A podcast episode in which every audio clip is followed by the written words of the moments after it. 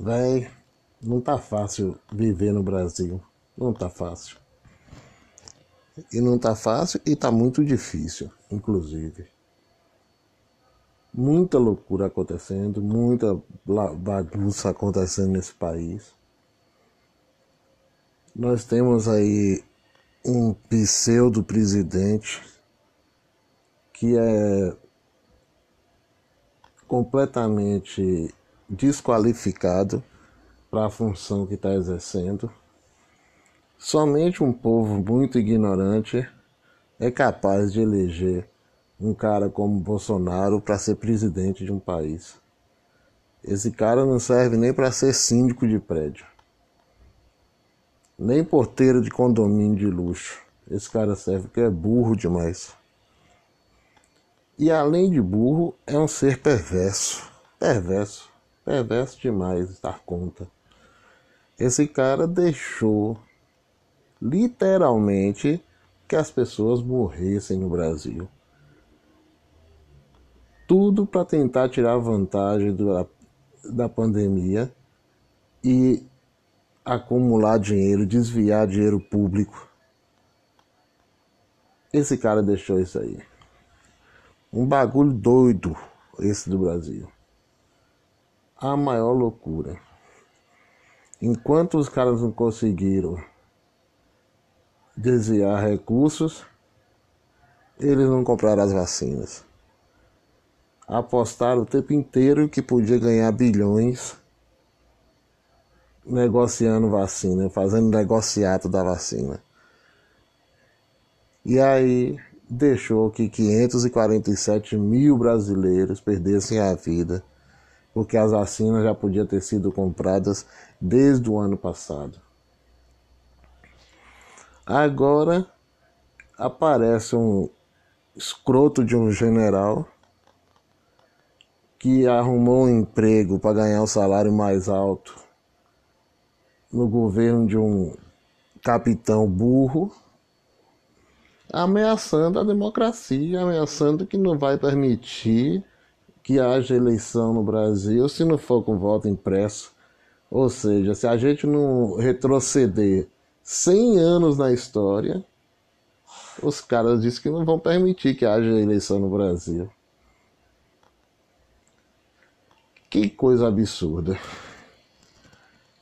Uma deputada que até outro dia namorava com fascismo, aparece dentro de casa espancada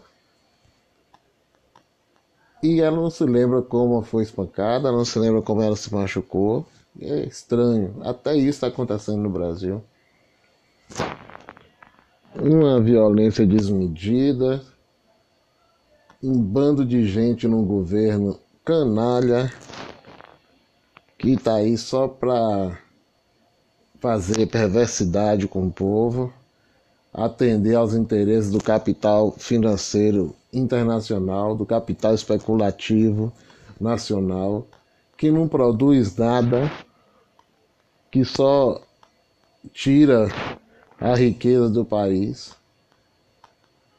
Uma burguesia que quer voltar ao período imperial, onde o Brasil era uma fazendona um fazendão que só plantava e exportava, né, sem produzir nada para o país, nada para o povo do país.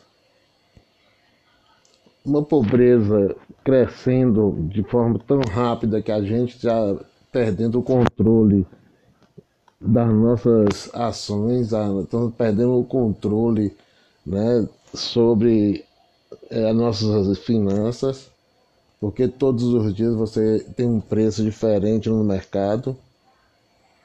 Um ministro da economia totalmente incapaz.